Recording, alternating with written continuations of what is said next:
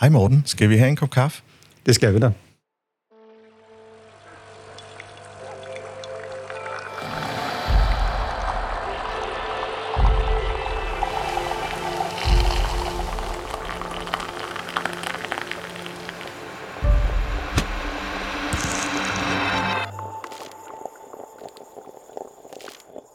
Hej og velkommen til Kaffe og Ledelse. Jeg hedder Ejan Gomes, og jeg er jeres podcastvært.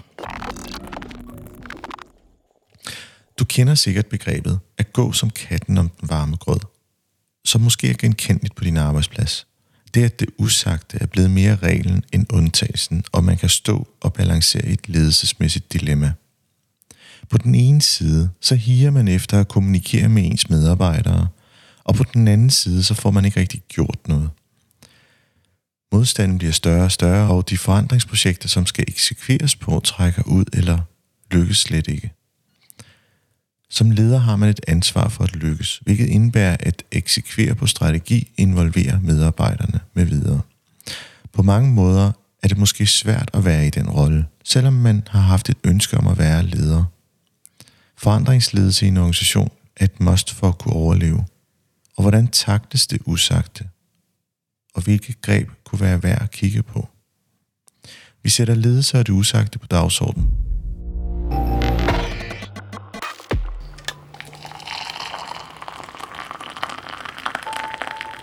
I dag er min gæst Morten Winge. Morten er kommunaldirektør i Tårnby Kommune, har siddet på posten siden 2019, og tidligere været kommunaldirektør i Glostrup i 7 år, og før det været i Hørsholm i 7 år som direktør og 4 år som økonomichef.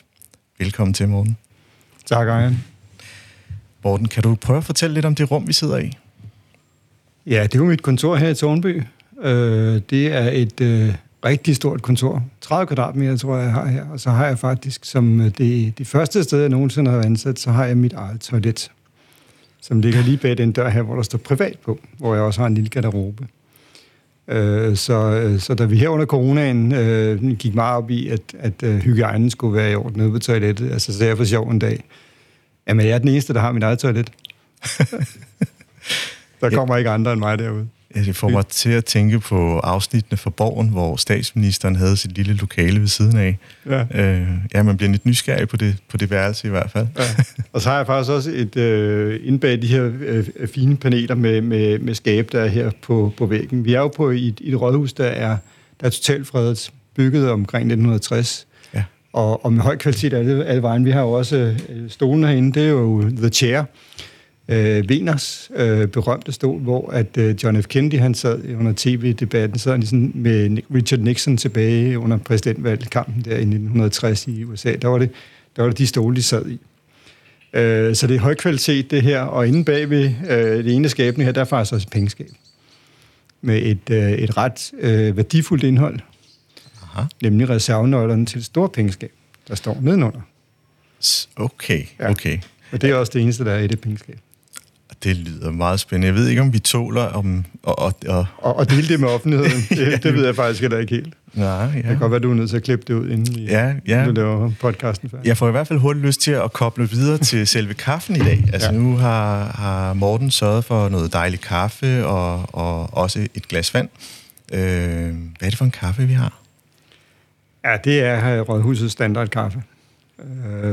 Jeg ved ikke præcis hvad det er. Jeg har lavet mig fortælle, at vi har opgraderet på kaffebønderne på et tidspunkt, så det er bedre kaffebønder, end det var for nogle år tilbage. Der er stadigvæk meget delte meninger her i kommunen omkring, om vi ikke burde have sådan nogle maskiner, der kunne stå og kværne bønderne og lave kaffen på en gang. Men der er vi ikke kommet til endnu. Nej, det kan være, det kommer, og det kan være, det slet ikke er en dagsorden i hvert fald. Mm. Ja, jeg er også meget betaget af selve rådhuset. Som jeg kunne læse mig frem til, så var det jo en konkurrence tilbage i, var det i 40'erne, hvor man... så ved du mere end jeg. Jeg kan kun huske, at den ene af arkitekten hed Gundøjsen. Ja, og den anden hedder Jørgen Nielsen. Det var i 53. Ja, okay. Ja, og det var simpelthen en konkurrence, som man udskrev i kommunen dengang, og blev færdig her i... Ja, det er så 57 til 59, der. Ja, der byggede man. Ja.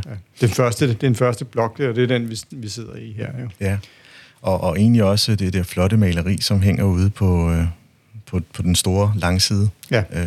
Som jeg også kunne læse mig til, at det havde taget 3 år at male det.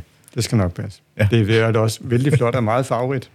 Det er virkelig, virkelig farverigt. Ja. Morten, det vi skal tale om i dag, det er jo ledelse og det usagte. Mm-hmm. Og som I sådan lidt i min intro fik fortalt lidt omkring de her ting med, at man kan gå rundt om katten om den varme grød, ja.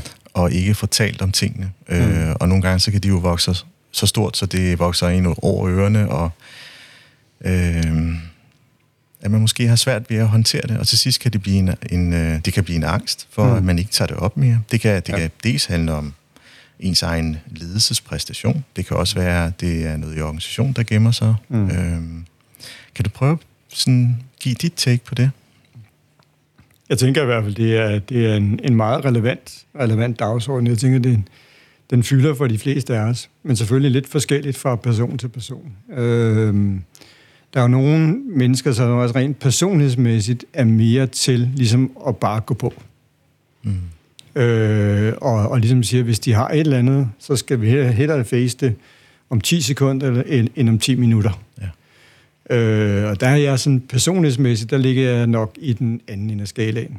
Altså jeg har dels så er nok det ligger nok inde over i den ende, man må kalde lidt konfliktsky. Og dels så har jeg også en som person, så er jeg typen, der altid er god til at få øje på både plusser og minuser.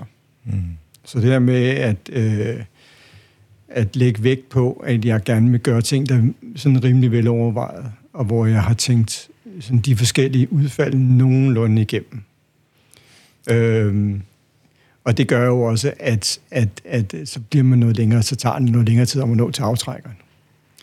Og det er jo, nu får du det til at lyde som om, at det var negativt. Det er absolut en styrke i dag, vil jeg sige. På nogle punkter, altså jeg tænker også, altså og det siger jeg altid til alle, der kommer til mig for at snakke om ledelse og få noget ledelsesmæssig sparring. Og især, jeg tror, vi er rigtig mange, der sætter pris på, det er, hvis unge mennesker, som ikke har været leder så længe, hvis de gider at snakke med en. Det sætter man altid utrolig meget pris på, tænker jeg. Fordi de er en gang med at forme deres idé om, hvordan de gerne vil være ledere. Det første, jeg altid siger til folk, det er, at du skal starte med at lære dig selv rigtig godt at kende. Og så skal du være glad for dig selv. Du skal være glad for det, du ser. Altså, du skal acceptere dig selv. Og man skal kigge. Altså, man skal være ærlig over for sig selv, men man skal også være glad for det, man ser. Og så skal man bruge det, man har på den bedst tænkelige måde, ikke? Og noget af det, som jeg kan, det er, at jeg kan tilføje det, man sådan med et godt gammeldansk udtryk kalder tvivlens nådegave, ja. Til ligningen. Altså det der med at sige, jamen altså det her, det ser meget ud til, at vi skal gøre det på en bestemt måde. Men er vi nu helt sikre på det? Er der ikke også nogle vinkler, som vi ikke har fået øje på endnu? Og det er klart, at det giver et lidt længere aftræk, men i min optik også tit nogle mere helstøbte beslutninger, når man kommer dertil. Ikke? Det er fordi, de inviterer jo faktisk også, hvis der sidder nogen i rummet, at sige sin mening og sige, det kan være det her, det ikke passer lige præcis i det, vi sådan er på vej hen imod. Men netop at du gør det, inviterer du faktisk en anden mening ind, måske en anden kurs ind, som kan være med i ligningen, som du så fint siger. Det prøver jeg i hvert fald at gøre. Ja. Jeg må så være ærlig nok til at sige, at det ikke altid, at jeg har lyst til at skulle have alle meninger ind. Nej, fordi det kan også altså, så kan man også blive så fyldt op med tvivl i virkeligheden, så man kan blive helt ude af stand til at træffe en beslutning. Ja. Så det der med at balancere tingene sådan, at de ting, der kommer ind hele tiden, også er med til i virkeligheden at forme vejen. Sådan så, at man bliver mere og mere tryg ved at gå den. Men også det med, at så i den proces at få inviteret dem med indenfor, som skal gå den sammen med en. Sådan så man får et fælles billede af den vej. Det tænker, det er min idealproces. Den ser sådan ud, at man ligesom samler folk omkring sig, for alle stemmer i spil, men i virkeligheden også relativt hurtigt begynder at snakke sig om, hvordan er det så den vej ser ud, vi skal videre frem. Mm. Sådan så man skaber noget fremdrift i sine processer, ikke? Nu ved jeg jo, at i din tid i Glostrup Kommune, der gjorde du dig i hvert fald meget umage med at huske navne på samtlige medarbejdere på rådhuset. Det er rigtigt, ja. Ja. Er det noget, du også har gjort her i Tårnby? Jeg startede lidt på det, og så har jeg her på det seneste har jeg meldt ud, at det princip, det forlader jeg lidt igen. Fordi at sagen er, at jeg flyttede til en organisation, som er næsten dobbelt så stor som den gamle, og jeg tror, at jeg vil til at formulere et nyt princip, der hedder, at jeg interesserer mig for den enkelte. Det vil jeg holde fast i. Det vil jeg blive ved med at holde fast i, at nøglen, i min optik, nøglen til at forstå en organisation, det er at forstå, at den består af mennesker, der er som individer, og være meget opmærksom på, hvad har den enkelte individ af behov, og hvordan stimulerer man de mennesker, der er i ens organisation, så de kan gøre det bedst muligt. Og i min optik, så er man nødt til at have en lyst, en nysgerrighed på at forstå, hvad er det, der driver folk. Og det er jo sådan set drivkraften i det der med at lære folks navne at kende. At det er fordi, at det giver en adgang, og det giver en personificering af den enkelte, og man prøver at se værdien i den enkelte ved at identificere vedkommende med deres navn. Og sådan, når man så møder folk, at man kan tale folk, man kan starte en samtale med at sige, hvordan går det så Peter, og hvordan går det så Christina? Hvordan har du det i dag? Går det godt med, og vide, hvad de arbejder med.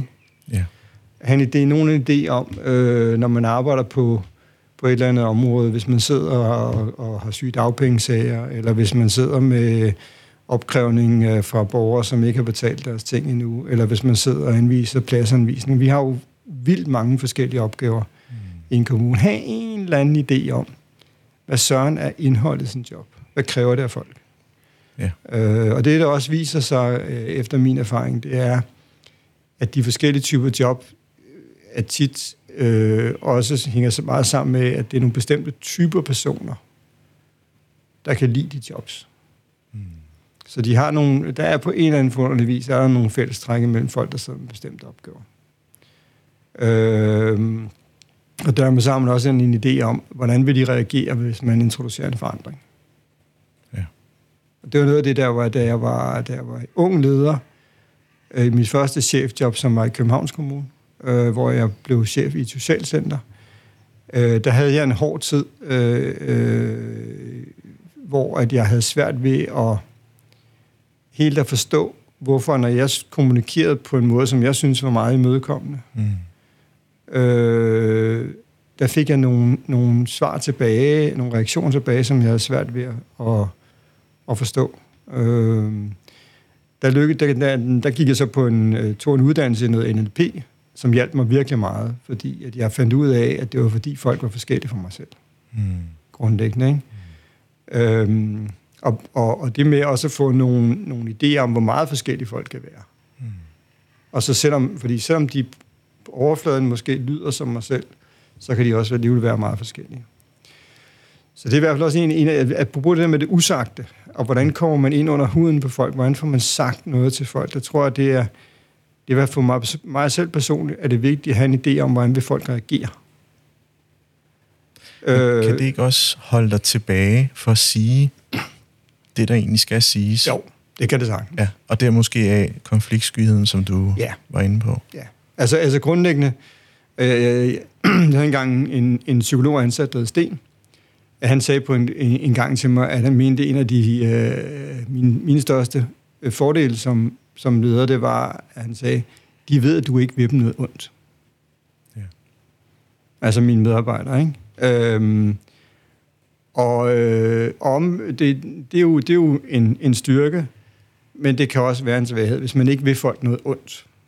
Og en gang imellem er man nødt til at gøre noget ondt ved dem.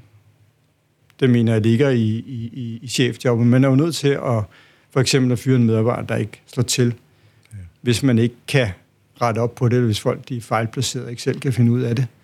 Så er man nødt til at gøre nogle ting, som man dybest set, ud fra en menneskelig betragtning, ikke har lyst til at gøre ved dem. Nej, fordi det strider lidt imod harmonien og den gode balance. Det strider imod den grundlæggende idé om, at man skal behandle folk ordentligt, man ikke vil dem noget ondt. Så kan man sagtens sige til sig selv, at i sidste ende er det eneste rigtige at gøre. Både for arbejdspladsen, som jo må være den, der har forrang i det her. Det er noget af det, jeg stiver mig af med. Altså, at jeg er jo ansat til det. Og vi har et højere gode, som vi faktisk arbejder ud fra, og det tror jeg også på. Og den anden del er også, at det tit er også at gøre folk en bjørnetjeneste. Og nu er det bjørnetjenesten ment i en god gammeldags forstand, altså en dårlig tjeneste. Det her gør folk en bjørnetjeneste, hvis man fastholder dem i et job, som de dybest ikke står til i. Det får mig til at tænke på, at behandlingen af en medarbejder, man opsiger, er meget vigtig også i den forbindelse. Selvom man ikke vil dem ondt, så behandlingen af dem kan jo være faktisk et trinbræt for dem at komme videre i deres arbejdsliv og karriereliv. For nogen kan jo godt grue fast, og nogle gange så er der måske andre, der skal sige det til en, inden man måske selv ser det. Ja. Og det mener jeg også helt bestemt er rigtigt, ikke? Og hvis du så kigger på mig og så spørger mig, for du har altid gjort det tidsnok, så svarer nok ikke ja hver gang. Men selve ideen om, at det er det rigtige at gøre, ja, det er det i en række tilfælde. Det, som jeg synes godt kan være udfordringen, når man har mit job, det er, at man bliver den, der bestemmer, hvornår det skal gøres. Altså, og et eller andet sted, så er jeg en lille smule delt omkring, om jeg synes, at jeg bryder mig om at have den magt eller ej. Og så kan man så vende det tilbage igen og sige, men er det ikke egentlig meget godt at have det på den måde? Sådan, så man er forsigtig med at bruge den magt. Og jo, altså det kan man jo godt sige noget positivt om, apropos det der med, at, som jeg siger til andre, man skal kunne lide sig selv, som man er. Ja. Og der er nogle ting, man aldrig laver om på ved sig selv, uanset hvor meget man gerne vil. Og med den sætning, så tror jeg, vi skal have en slurk af vores kaffe. Det var nok en god idé.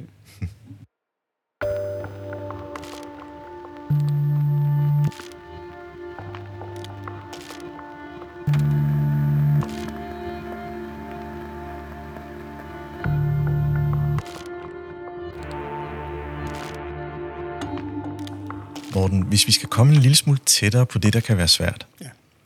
Jeg synes, du kommer meget godt ind på det. Jeg tror, alle kan skrive under på, i hvert fald de fleste, at det her med at opsige medarbejdere er svært. Og det er måske også det ekstreme eksempel. Men der kan jo også være noget i hverdagene, hvor man tænker, det her det er en person, hvis billede jeg har i mit sind nu, ser sådan her ud, og det er en person eller en profil, som jeg ved på forhånd, at jeg har svært ved at kommunikere med. Hvordan får jeg det sagt? Kunne også være en det er mere sådan en dagligdags ting. Ja, der er ingen tvivl om, altså der er jo nogle mennesker, som man lettere kommunikerer til på en måde, hvor man med det samme også kan se, at de forstår. Og så er der også jo det, at man risikerer jo også, og den situation har jeg da bestemt stået i et antal gange, at man egentlig har bestemt sig for at sige noget til folk, fordi at man har lavet sin analyse, man synes, man har set, hvordan verden ser ud, og så kommer man hen, og så får man indkaldt vedkommende til en snak, eller fanger folk et eller andet sted, hvor man tænker, nu, det her kan vi godt lige tage den her snak. Og så viser det sig, når man går i gang, at man i virkeligheden er ved at skyde fuldstændig forbi målet. Fordi det viser sig, at noget af det, man egentlig havde troet, var baggrunden for en eller anden adfærd, man har set, at det er noget helt andet. Yeah. Den situation kan man jo også komme til at stå i.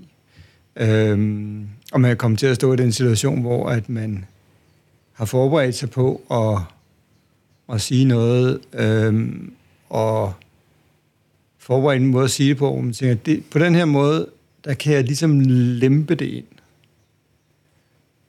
Altså det er helt grundlæggende, tænker jeg ikke er den eneste, der har det ind til bollet. Jeg kan helt grundlæggende godt lide at få sagt noget, hvis man skal sige noget alvorligt til folk, så ligesom gør lidt efter sandwich-metoden, ikke? At der skal også være noget ordentligt konkret, positivt og hænge det op på, sådan noget konkret observation, der siger, det her, det må du altså godt kigge på, ikke? Mm. Og så er der jo også de tilfælde, hvor man så opdager, når man så gør det, så hører de kun det positive, og lukker fuldstændig ørerne for det andet, og man har slet ikke fået formuleret så klart nok. Ja, sandwichmodellen er jo sådan en i hvert fald et meget omtalt måde at tilgå på, og den bliver fremhævet forskellige steder. Det er lidt ligesom, at man skal til eksamen. Ja. Så går man derind med den forventning om, at det er karakteren, man går efter for at vide. Ja. Og så kan man jo så som lærer fyre karaktererne af som det første, og hvis det er 12, så hører man ikke resten af... Ja. Altså, det kan jo være lidt det samme, at man måske nok på forhånd har en fornemmelse af, hvad man går ind til. Ja. Og så kan sandwichmodellen jo, den første del, være meget mekanisk, ja, hvis man ikke får det afleveret rigtigt. Der er mange måder, det kan gøres forkert på.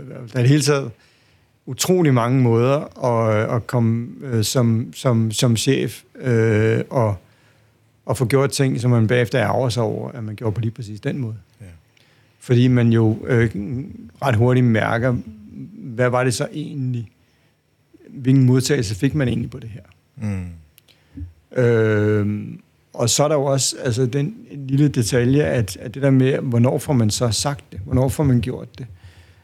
Der vil det også være sådan, at de mennesker, som man på forhånd ved, man kommunikerer bedre med, vil man typisk få sagt det til før, end dem, man ikke kommunikerer så godt med. Så der kommer også nogle helt givet nogle skævheder ind i ens ledelse, som afhænger af, altså hvor føler man ligesom her, der kan man se det hele for sig, og ved, at når vi så er færdige med samtalen, så vil vi sandsynligvis have fundet hinanden igen her, og få lavet en aftale om, okay, hvordan kommer vi så videre, ikke? Ja. Mens hvis man går lidt ind i det felt, hvor man godt ved, at man har slet ikke styr på, hvordan reaktionen bliver, den bliver muligvis voldsom. Mm. Kan man overhovedet lande et fornuftigt sted, eller bliver man bare nødt til, hvad skal vi sige, at gå ud igen, uden en eller anden form for tilfredsstillende afrunding på det, ikke? Yeah. Hvis man kan se det scenarie for os, eller hvis jeg kan se det scenarie for mig, så tager det sgu også længere tid at få det gjort. Og det gør jo, at for at have øje for sådan noget, ja, kan jo ikke være andet end mange byrder på skulderen. Der er dels det sagte i rummet, der er det formelle, ja, det vi er samlet omkring. Det kan være alt. Og i den forbindelse, så, som jeg forstår det, så observerer du jo også, hvordan lander den hos vedkommende, og i så fald kan jeg kontrollere det her som mødeleder i et rum? Mm. Og det her med at kunne have kontrol på andres reaktionsmønster er jo ret svært. Det er utroligt svært. Det tror jeg ikke, man skal tilstræbe at have. Og det er også derfor, altså i nogle tilfælde, og det er også det, jeg tit rådgiver folk omkring, altså der vil jeg sige, at hvis noget er tilstrækkeligt vigtigt og tilstrækkeligt alvorligt, så bliver man nødt til at tage den kontrol, ikke over, hvordan det andres følelser af, men tager en ret stærk kontrol med, hvordan man afleverer budskabet. Mm. Så bliver man nødt til at altså, så tænker jeg tilbage på en af de allerførste kurser, jeg overhovedet var på som chef tilbage i min tid i Københavns Kommune for mere end 20 år siden. Der var jeg på et kursus i en menneskelig samtale. Yeah. Og det tænker jeg tilbage på. Det er de virkelig brugbare kurser. Udover en video, jeg engang så med John Cleese, som er endnu flere år siden, som også var vældig brugbar. Så det kursus i den vanskelige samtale, som i al sin fredsomlige budskab jo handlede om, at hvis man skulle sige noget vanskeligt til folk, så start med at sige det, det handler om. Fortæl det, det handler om. Ja. Bliv ved med at gentage det tilstrækkeligt mange gange, til at det kommer ud af munden på den, du siger det til, at vedkommende siger tilbage til dig, mener du så, at sådan og sådan og sådan. Mm. Og det er først, når den i virkeligheden kommer tilbage til dig, at man kan være sikker på, at folk de har hørt det, man siger. Yeah. Og først på det tidspunkt, når man har skabt den erkendelse, hvis man insisterer på, at det er mig, der har magten i rummet, så du må høre på mig indtil jeg er sikker på, at du har forstået det. Mm. Og når den så kommer tilbage, at det er først der, man så i virkeligheden må åbne resten af snakken op. Altså det er jo sådan i virkeligheden helt grundlæggende god læring, hvis det bliver rigtig vanskeligt. Hvis man skal sige til folk, at du skal ikke være her længere, eller hvis man skal sige til folk, at her er noget, du ikke aldrig må gøre igen, så skal man jo være helt, helt sikker på, at det er forstået.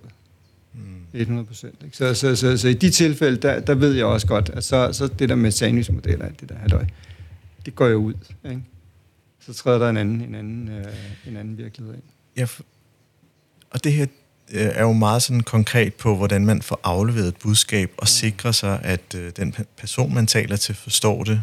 Og det kan være et budskab, som har en karakter, som gør, eller i hvert fald du kan se, at der er en eller anden form for følelsesmæssig reaktion, som kan man sige, kan på en eller anden måde blokere for at man så lytter til det sidste. Og det synes jeg er en rigtig fin model.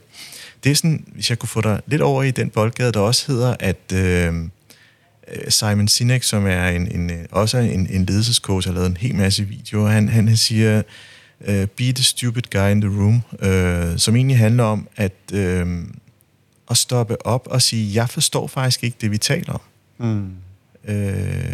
Og have mod til at sige det. Ja. Fordi det, han egentlig taler om, det er, at hvis man sidder i et rum, og der kommer det kan være en IT-konsulent, der skal egentlig præsentere et nyt IT-koncept, og alle nikker, fordi at den øverste chef nikker, og så tænker vi, at alle sammen har forstået, hvad der bliver sagt, men der er faktisk flere i det rum, der egentlig ikke aner, hvad der bliver sagt. Og så kan man sige, så er det mod til at stille op og sige, hey gutter, jeg forstår simpelthen ikke, hvad vi taler om, hvad er det, vi skal bruge penge på her? Altså et meget, meget simplificeret eksempel. Det synes jeg er en god pointe at have. Ja. Om jeg egentlig gør det selv i tilstrækkelig omfang. Altså, det kan godt være, at jeg skulle læse den bog. Jeg prøver at være opmærksom på, og lige præcis den rolle. Altså, jeg tænker, som topchef, der har man meget mindre at skulle have sagt, end mange tror. Det er en af de ting, som når jeg fortæller folk, hvor lidt jeg egentlig bestemmer, så det tror de simpelthen ikke på. Ja, kan du prøve at folde det lidt mere ud? Det handler om, at det meste af det, jeg arbejder med, det er i virkeligheden bestemt af nogle andre. Eller bestemt af nogle omstændigheder. Altså de muligheder, man har for at gå fra A til B, er tit meget begrænset i virkeligheden. Og jo længere øvrigt, så er det også sådan, jo længere op eller væk, eller inde man sidder, desto mere forsigtig bliver man også nødt til at være med, hvad man render rundt og laver. Fordi konsekvenserne af ens handlinger bliver så meget større. Så hvis man sætter et eller andet gang i en organisation, så booker man jo tusindvis af timers arbejde i virkeligheden. Hvor at når man sidder som førstelinjeleder med en flok medarbejdere, så for det første så er det meget nemmere at aflæse med det samme, når man siger noget til dem, om det er fuldstændig på månen, det er man i gang med at foreslå. Eller om det i virkeligheden er gangbart, ikke? Og hvis man laver en skæver, så har man måske brugt 10 menneskers tid i 2 timer eller sådan noget, ikke? Men når man så rykker op i systemet og sidder der og har, som jeg har nu, ansvar for 3.000 medarbejdere, hvis man sætter et eller andet projekt i søen, som skal ud og ramme alle i organisationen, så er det fint med mange ressourcer, man er ved at sætte i gang. Ikke? Så det er det, man kan kalde en ordentlig skæver. Ja. Men det, jeg egentlig vil sige med det, det er, at noget af det, man kan, og som er ret gratis, som chef i min position, det er, altså jeg har i hvert fald 2 superheltekræfter. Og den ene, det er den, du er lidt derinde omkring, det er nemlig, at jeg kan faktisk, hvis der kommer nogen ind i rummet og skal servere et eller andet, så kan man både sige den der, det er på vej ved at også erkende, at det forstår jeg heller ikke selv. Men måske også nok så meget det her med, at for eksempel så insisterer på, at nu hilser vi lige på hinanden, sådan så alle ved, hvem der er til stede i lokalet, sådan så man ikke bliver indforstået. Mm. Sørg for, at man folder forkortelser ud, og at man, at man i virkeligheden inviterer folk ordentligt ind i rummet. Men den vigtigste superheldkraft, det er nok næsten, at man som topchef har man en eller anden tryllestav, hvor man kan betydningsgøre folk. Mm. Og det kan man simpelthen ved at tildele folks en opmærksomhed. Yeah. Og det er lidt af det samme, hvis man for eksempel sidder i et møde, og der kommer nogen ind, hvis man sidder i et direktionsmøde, der kommer nogen ind, og skal fremlægge et eller andet. Den måde, man modtager folk, når de kommer ind i lokalet på. Den måde, man ligesom inkluderer folk i et møde. Mm. Den måde, at man også igen, hvis man sidder til et møde, hvor der sidder et eller andet antal mennesker, og man kan se, at der sidder nogen her, der aldrig plejer at sige noget. Mm. Og den magt, man har til i virkeligheden at sige, kunne du ikke tænke dig at sige noget også? Mm. Og så se, hvad sker der egentlig der? Der har man nogle helt særlige kompetencer en magt, som egentlig er en meget immateriel magt, ja. Men som faktisk kan bruges temmelig meget. Men en magt, som man skal være utrolig ydmyg overfor. Ja. Det trods alt kan man sige, at det er de menneskelige ressourcer, de menneskelige kompetencer, man taler til. Ja. Og jeg kan virkelig godt lide det her med, at måden man bliver taget imod, nu for eksempel i forhold til direktionsmøde, så kan det være, at en af linjelederne skal op og præsentere en situation, eller en case, eller et område, og blive taget hånd om. Og, fordi så gør det faktisk, at det menneske, der så taler til en, har de lidt bedre forudsætninger til at få afleveret det faglige indhold, som egentlig sagtens kan blive afleveret så rodet, så og det er fordi, at det er personen, der måske har en vis nervøsitet. Det er jo direktionen, jeg skal aflevere det til. Jeg har trods alt respekt for embedet. Og hele vejen derhen, der har det jo også været en hyped ting. Så der kan jo være utrolig meget i en organisation, som gør, at når man så egentlig sidder der, så skal man lige lægge det fra sig. Og det er jo, tænker jeg, jo vil være fantastisk, hvis man så møder en kommunaldirektør, der siger, hvordan har du det egentlig, Ejan? Jamen, det går fint. Nå, men fortæl lidt om... et eller andet, så man ligesom får løsnet lidt. Og det gør jo så, at man bagefter kan sige, jamen hvad er det så med den faglighed, eller hvad det område, som om det går godt eller skidt, eller hvad det nu måtte være. Ja. Helt sikkert. Og det er faktisk også lidt det, der ligger i det der gamle princip, jeg har haft, og som jeg har haft på alle arbejdspladser, men som sagt lidt har opgivet her i Tårnby af rent praktiske grunde, ikke? Men det er faktisk lidt det samme, det der med at kunne benævne folk ved navn. Det er også en betydningsgørelse. Ja. Et eller andet sted, så hæver det folk lidt højere op. Mm. Hvis det er sådan, at man bliver set som en person med et navn. Ja. Frem for, hvis man bliver set som en person, der bare er en i flokken. Ja, for som mennesker er vi ligeværdige. Det kan godt være, at vi organisatorisk her er inddelt i en organisation med hierarki, men som mennesker er vi ligeværdige. Det er jo det er i hvert fald det, der kan fremme, at man får sagt ting, og ikke efterlader det usagte. Og det er noget af det stærkeste, vi har i sådan vores danske tradition, hvor vi jo generelt er ligeværdige. Mm. I hvert fald i de fleste sammenhæng.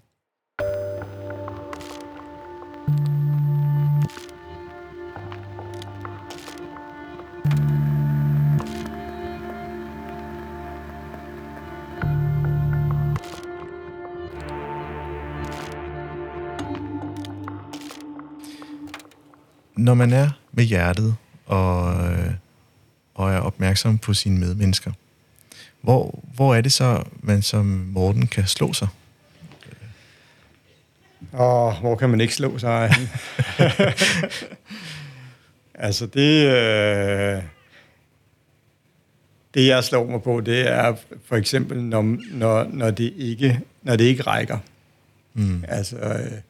Jeg er egentlig ikke med hjertet. Jeg er mest med hjernen. Okay. Så det er ikke altid, at jeg... Det er meget sjovt. Jeg havde engang en meget dygtig medarbejder, som også var meget med hjernen. Og hun sagde engang til mig, ja Morten, jeg har også følelser. Og det er jo ikke, for det er jo ikke sådan, at selvom man er et hjernemenneske, så har man jo masser af følelser. Det, som man ikke har lige så meget, det er nok, at man ikke lige så opmærksom på andres følelser. Man vil gerne være det. Jeg vil gerne være det i hvert fald. Det betyder utrolig meget for mig ikke at være uopmærksom på følelser. Jeg må bare erkende, at det ligger ikke naturligt til mig at føle andres følelser. Det er nok mere sådan, at jeg føler mine egne følelser, jeg tænker andres følelser, hvis man skal oversætte det. Og det med altid at huske på, at man skal huske også at tænke de følelser igennem. Og det er også en sværere proces end at føle det, tror jeg. Ja, det er i hvert fald længere. Så man har brug for, altså i min optik, tænker jeg, at når man som jeg har det sådan, at jeg primært er en tænker, så har jeg brug for at have nogle folk omkring mig, der er mere følere. Fordi at de kan fortælle mig, hvornår det er, at jeg er ved at glemme og tage højde for det følelsesmæssige. Så det med at have en leder, en gruppe omkring sig, og det er det hele taget min inderlige overbevisning, er blevet det mere og mere igennem årene, at de for alvor dårlige beslutninger, man træffer, det er dem, man træffer for meget alene. De gode beslutninger, man træffer, det er dem, man træffer sammen med andre. Ja. Og som man i vid udstrækning som muligt får involveret de folk, der i sidste ende kommer til at skulle leve med den beslutning, der samlet set bliver truffet. Og få mulighed for at sige deres mening. Både om den måde, altså selve beslutningen, men også, hvordan skal den her fortælles? Hvordan skal vi forstå det? Hvordan skal det her bringes ud i en organisation? På en måde, sådan, så det virker rigtigt. Hvis jeg skal forstå det her rigtigt. Ja. Sådan lidt tilbage til det tidlige eksempel, du havde. Gå ind i rummet, fornemmer rummet. Det er den tænkende Morten. Ja. Tænker så sig frem til det her. Jeg ser noget, som jeg kan se, det kan godt gå hen og blive et problem undervejs i samtalen. Du håndterer det efterfølgende. Hvor kan man sige, det jeg måske troede indledningsvis var også det følende Morten, hvor jamen, det er egentlig at sætte sig ind i andres situation, men ikke føle deres følelser, for det kan man ikke. Det skal man ikke prøve. Men egentlig også lad det være der, og husk at minde om, at det er jo dig, der bærer på de her følelser. Jeg har et andet ståsted, og der har jeg simpelthen ikke de samme ting, og jeg forstår udmærket godt, og så videre. Og så det her med at tænke følelser er min egen erfaring, at det er noget, man kan bruge meget tid på. Meget hjernekapacitet på.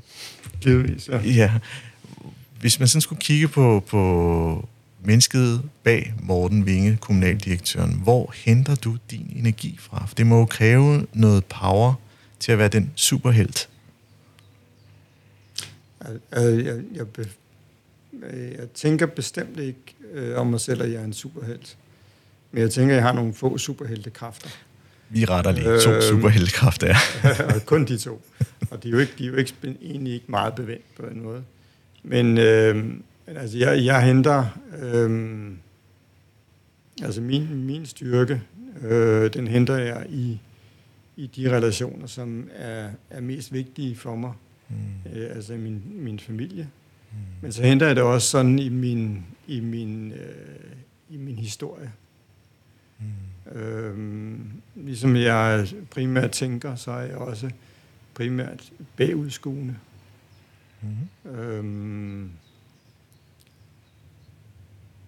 Jeg betragter min nutid og min fremtid meget igennem en prisme, der hedder, hvad det egentlig jeg ved kvad de erfaringer, jeg har draget mig. Og det jeg er opdraget med hjemmefra. Jeg er opdraget med en masse historier om, blandt andet omkring, hvad ledelse handler om, fordi min far var leder igennem mange år. Så han har fyldt mig med en masse sådan, han var jo sådan en rigtig fortælletype. Lidt tyk, stor mand, som godt kunne lide sådan at læne sig ind over bordet, sådan med meget dyb og vigtig stemme, sige noget til en om, hvad der er vigtigt her i livet, og hvad man har ansvar for, og hvad man er forpligtet til, og sådan en historie fra egen barndom og fra hans egen situationer, hvor han sad med folk og skulle træffe afgørende beslutninger og sådan noget, ikke? Så det er den grad flasker op med. Det ligger jo også som en del af hele den der erfaringsrygsæk. Og så har jeg selv tumlet rundt et antal gange og lavet nogle graverende kæmpe fejl i mine første år som leder. Som jeg er glad for, at jeg fik lavet tidligt i min karriere. Det er også noget af det, jeg plejer at sige til folk, hvis du skal lave fejl, så sørg for at gøre det tidligt. Fordi så har det ikke så store konsekvenser for dine muligheder for at få et godt job efterfølgende. Er det ikke Mahatma Gandhi, der netop siger det her med, at den bedste leder bliver ved at gentage mange fejltagelser? Det kan godt være. Ja. Jeg ved i hvert fald, at noget af det, der står allertydeligst for mig sådan, i forhold til at være rettesnor for, hvad jeg skal, det er nogle af de ting, som jeg har misset. Og som jeg virkelig har mærket helt ind i det inderste af min krop, hvad det betyder, hvis det er sådan, at man ikke for eksempel får taget hånd om en kommunikation i tide. Hvis man mangler at få sine nærmeste med i en proces. Ja. Jeg lavede engang en ordning for en medarbejder, som jeg egentlig var utrolig glad for selve ordningen. En socialformidler inde i lokalcenter Inderby, Rolf, som jeg skulle have det lidt svært med, at han skulle komme med borgere at gøre. Fordi han gjorde det altså ikke godt. Og hans faglighed var meget lav. Han var sådan en, han havde været fuldmægtig, altså en vis lederposition, og så var han dumpet ned igennem systemet, fordi det kunne han ikke, og så sad han der, og det var altså ikke betryggende i virkeligheden. Jeg fik lavet en særlig ordning til ham. Han havde været i kommunen altid, så han var tjent over en behandling. Så jeg fik lavet i virkeligheden en særlig stilling til ham. På et værested ved havde nærheden, hvor jeg var sikker på, at han ville kunne trives bedre. Det endte han også med at komme til. Men selve det at få det sagt til ham, og få ham videre fra den ene til den anden situation, det håndterede jeg utroligt dårligt. Altså, der var det sådan lidt sådan tjak-tjak, og det er sådan en af svaghederne med min måde at agere på et eller andet sted. Når så man har fundet løsningen, bum, så er det bare med at eksekvere. Yeah. Så det der med at have fornemmelse for, hvad vil det egentlig så betyde for ham? Og hvad vil være vigtigt for ham for at komme over i en tilstand, som helt sikkert var mere ønsket, men hvor selve bevægelsen over kunne være ret smertefuld. Yeah. Det missede jeg fuldstændig. Han havde en anden modningstid. Jamen, altså, det var virkelig meget simpelt. Altså, det var noget helt så simpelt, som at sørge for, at han fik sagt ordentligt farvel til sine kolleger. Og at man fik sendt en kommunikation ud i systemet omkring, hvorfor det skete, som ville give ham en planke over på den anden side. Som ikke bare var, at nu blev han skibet af. Ja.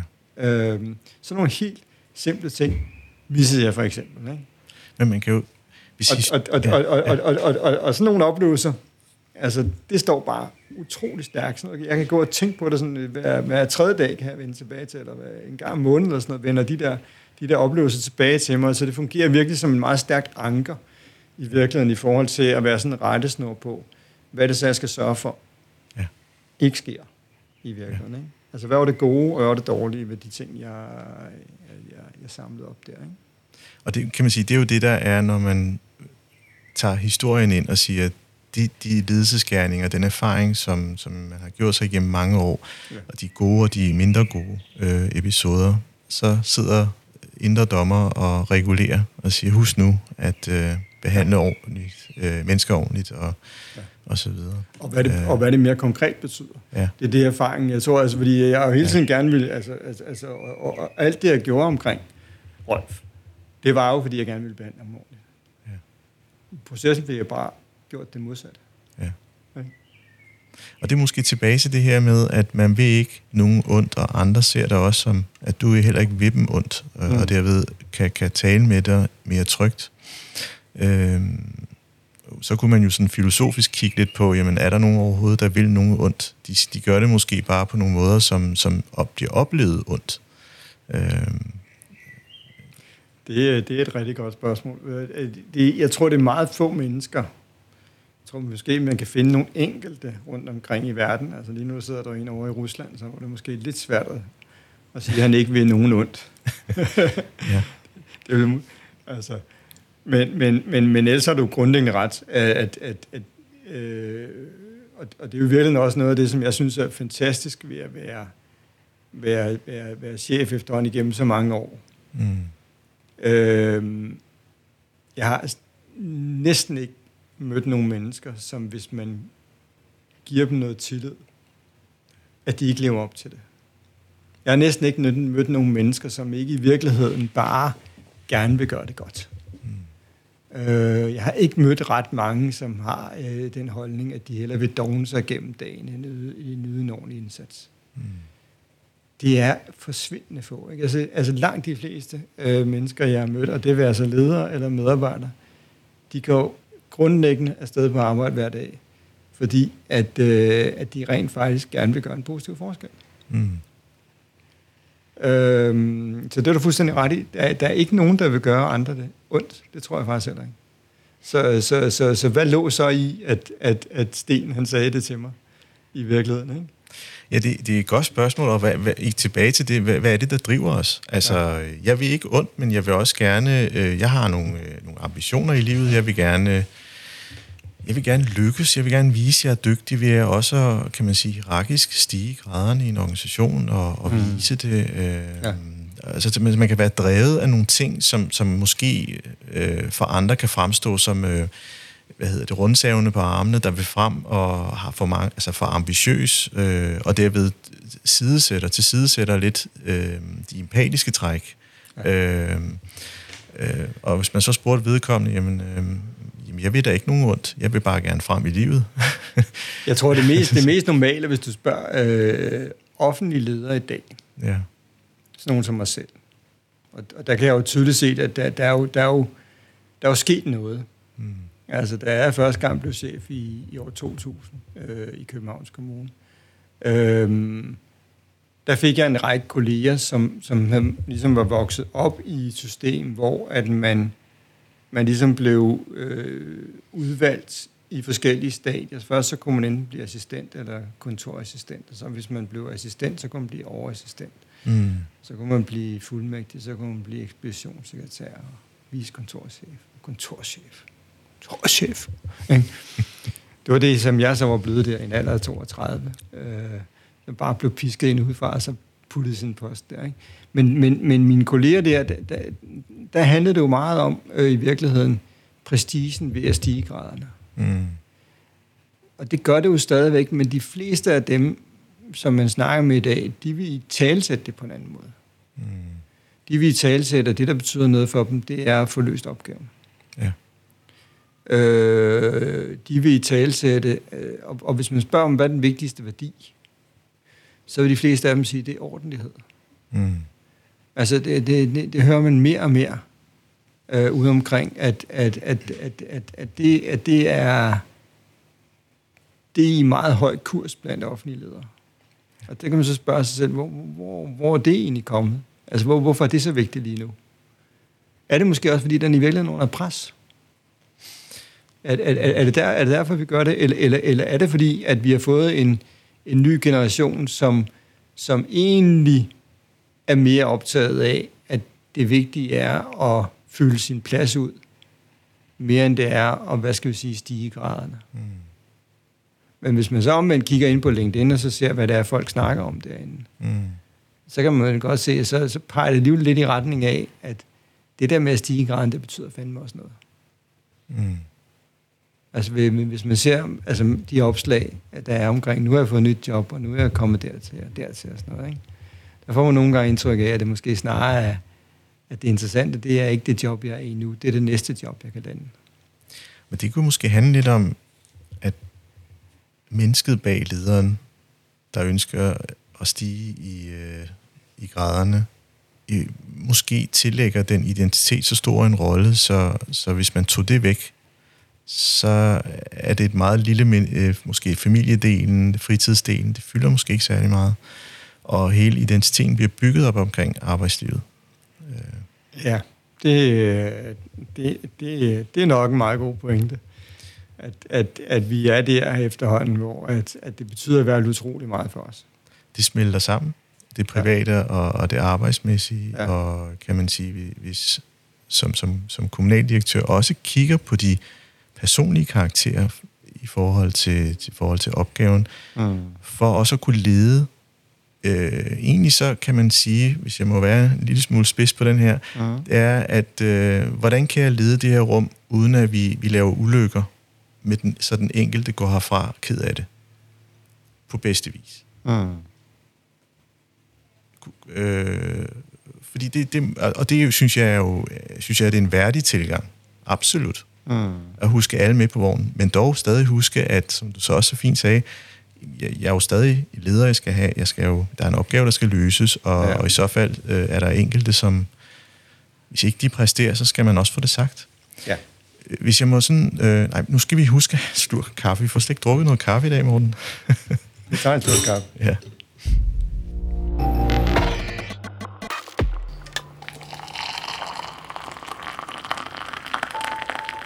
Morten, vi er nået til sidste del af den her podcast, og jeg ved, at der sker også rigtig meget i Tårnby for tiden. Yes, der er virkelig med en stor organisationsændring, og der har været et godt stykke forarbejde, hvor I har involveret både ledere, politikere og medarbejdere. Og borgere, ja. Og kommet med nogle anbefalinger.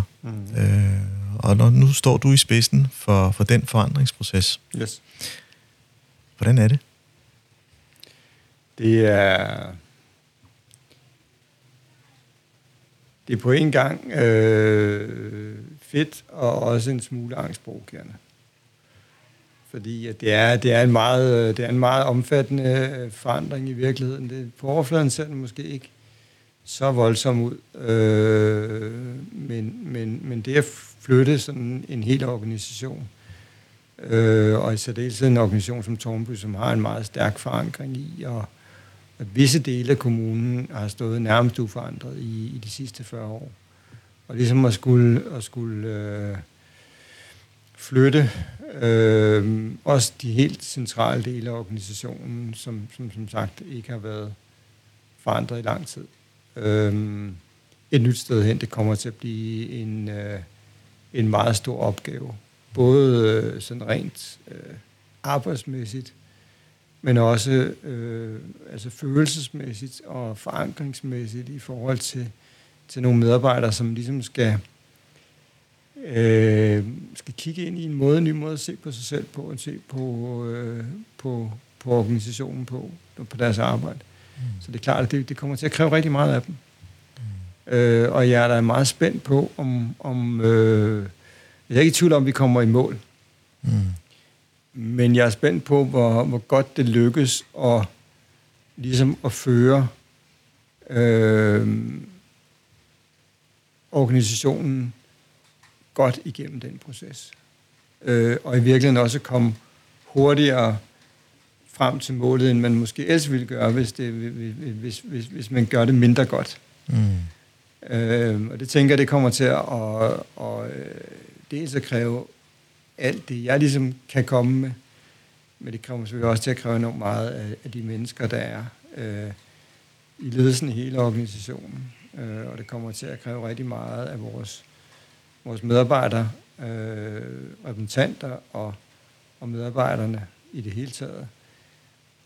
Og jeg er meget spændt på, om det lykkes i virkeligheden at få hjulpet hinanden på en effektiv måde igennem den proces.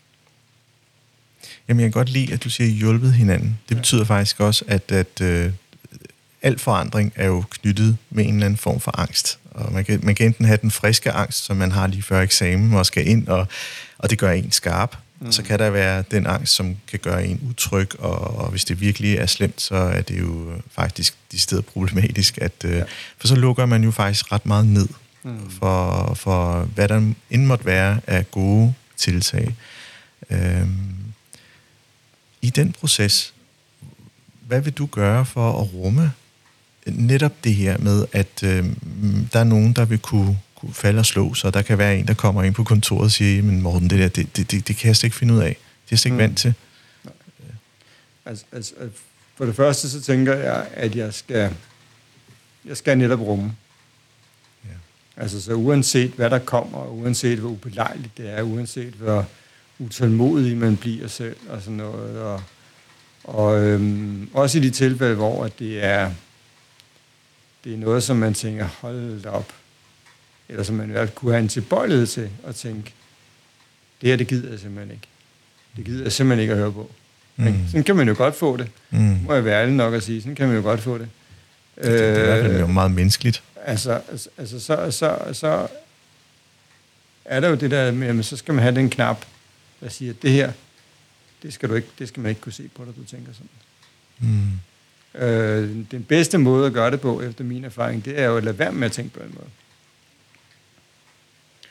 Altså virkelig også at ruste sig selv til at lade være med at tænke. Lade være med at lade de der automatreaktioner. Altså for eksempel, bare skal jeg tage en automatreaktion, som jeg undgik en gang.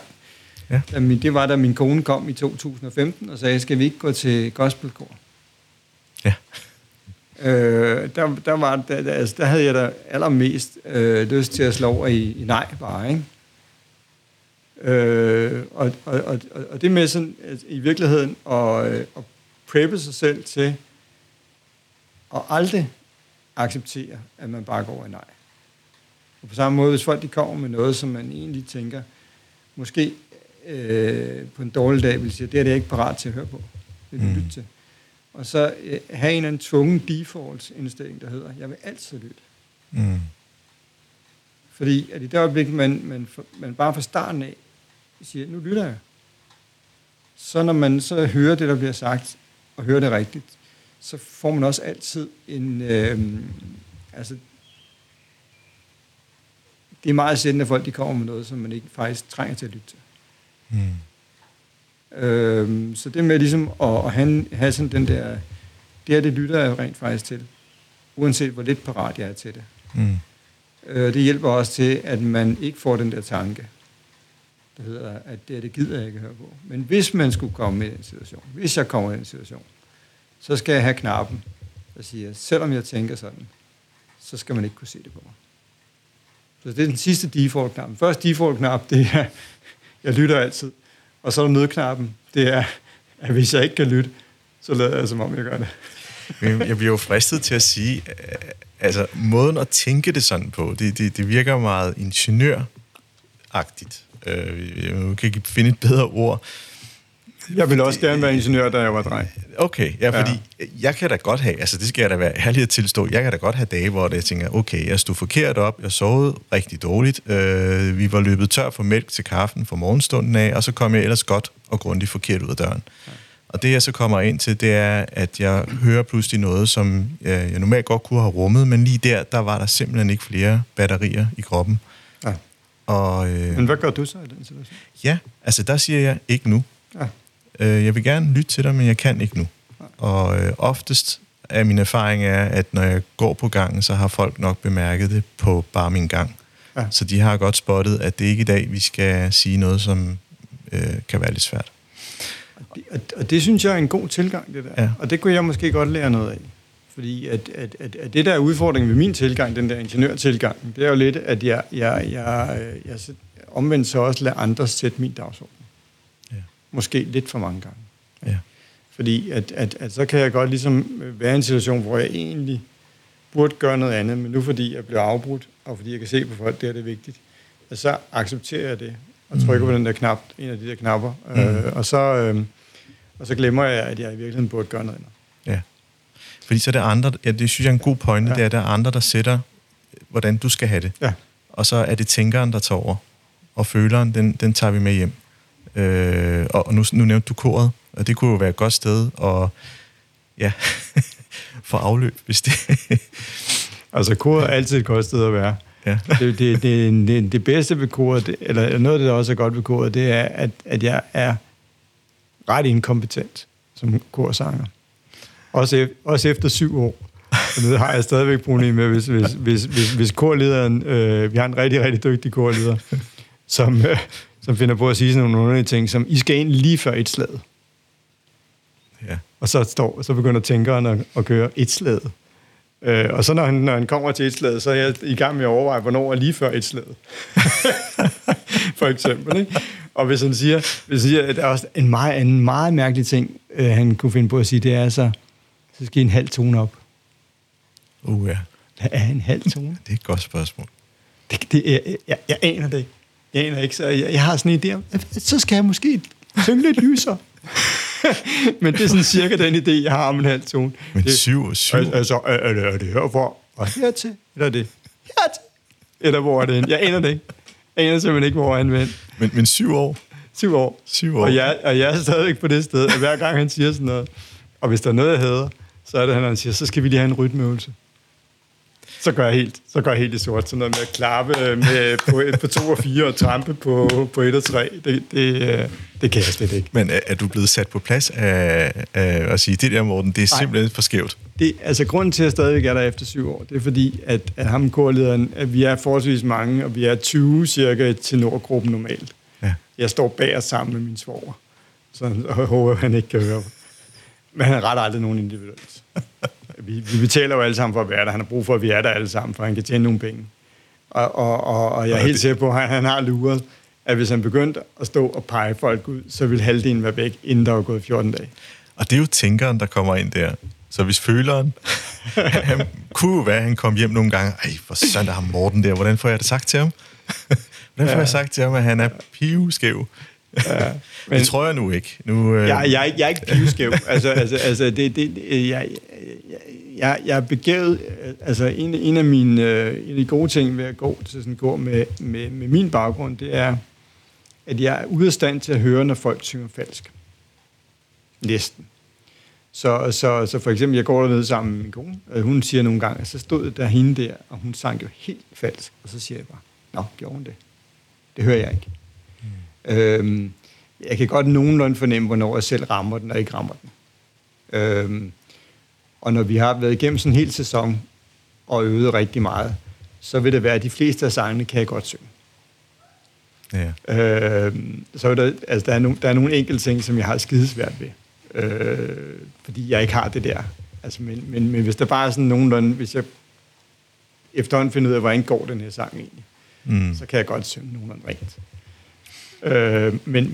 Men det der er jo ekstremt fede ved det er jo, at jeg er nødt til at koncentrere mig virkelig meget om noget, der bare ikke har en pind at gøre med noget, det jeg altid er med på arbejde. Og det er fedt. Og så er det fedt at stå og synge sammen med andre mennesker. Ja. Sådan det var. Og det er i hvert fald en klart anbefaling til alle derude, det er, ja, meld jer ind i en kor. Der er plads til jer, så længe I betaler. Det er i hvert fald et godt sted at få udlevet noget andet. Ja. Jeg tænker, det kunne være de gode ord, vi kunne slutte af på i dag. Yes. Morten, tusind tak for en god samtale og en dejlig kop kaffe. Selv tak.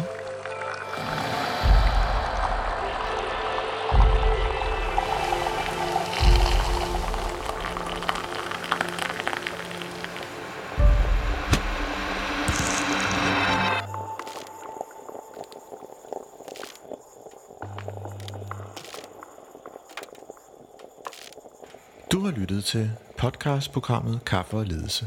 Ønsker du at lytte til flere afsnit? Gå ind på mindcloud.dk, hvor du har links til flere.